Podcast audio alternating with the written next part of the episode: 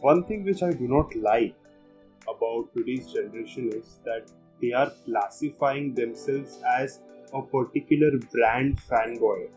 Like some will say they are an Apple fanboy, they are an OnePlus fanboy. MI fanboys are less, but still, you get the gist of it, right? Like they go behind a company blindly, like whatever the company launches, they like it. So even if they release a shit product, like Apple releases their $800 wheels, they say it's Apple, and just move ahead. Once the brand OnePlus was used for the budget phones, right? Now it does not create budget phones. Now it creates flagship phones. I know, right? The Nord is becoming like a budget phone, but the previous OnePlus phones, which used to be like budget friendly, used to have flagship killer specs. Now these have mid range specs, which is kind of okay, but it's not the company it used to be. But the problem is, since so many people like these kind of companies, I'm not just targeting these two companies, I'm just saying an example. So they are picking these two companies and they're just uh, going along with it. The problem is that the company does not care about the fans, they care about making money. See, Apple. Apple was the most innovative brand, tech brand, according to me. Like, if you had to tell me in like between 2000 and 2010 because it was actually innovating but now it's like just creating something and putting a large price tag on it to be used on media articles like apple makes its new iphone for this much dollars which is not good oneplus 2 used this kind of marketing but they used it in a sense they lower the price so much that the the consumers believe it is unbelievable. Both ways, these companies are creating such marketing that people become blind and follow them. That's not good.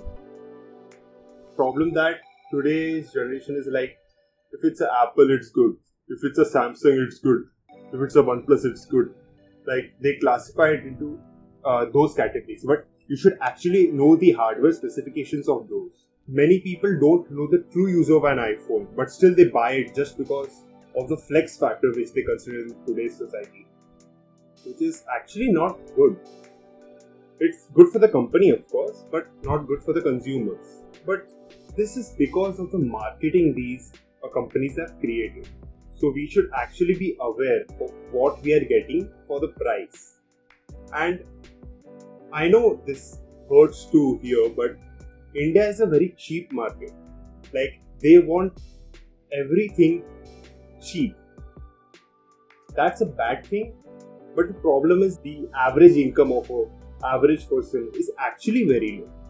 So considering those facts, it might be good, but in some cases the companies are so cunning they actually use very bad materials for just decreasing the cost just to give a faulty product or a bad product to the consumer just because he just needs to afford it. That's not a good thing. The person should actually think thoroughly what the company is offering. Example, if I go to buy a phone my budget is 30,000. So I will first categorize which which phones come under 30,000 and what is my functions.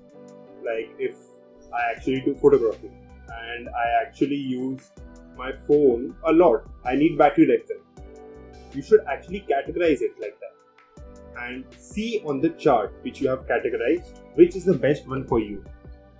And the today's problem is people blindly believe reviews. Reviews are somewhat helpful, but you too should know what the phone is supposed to do. You could go to your nearest retail seller which has the phone on the displays and you should use it yourself then you can find like yeah this phone is for me uh, or this phone isn't for me that's the benefit of retail stores you can test your phone or any electronic device which you want beforehand so my advice is never be a company's fanboy and always see what are your needs because at the end, the company is there for the money, not for you.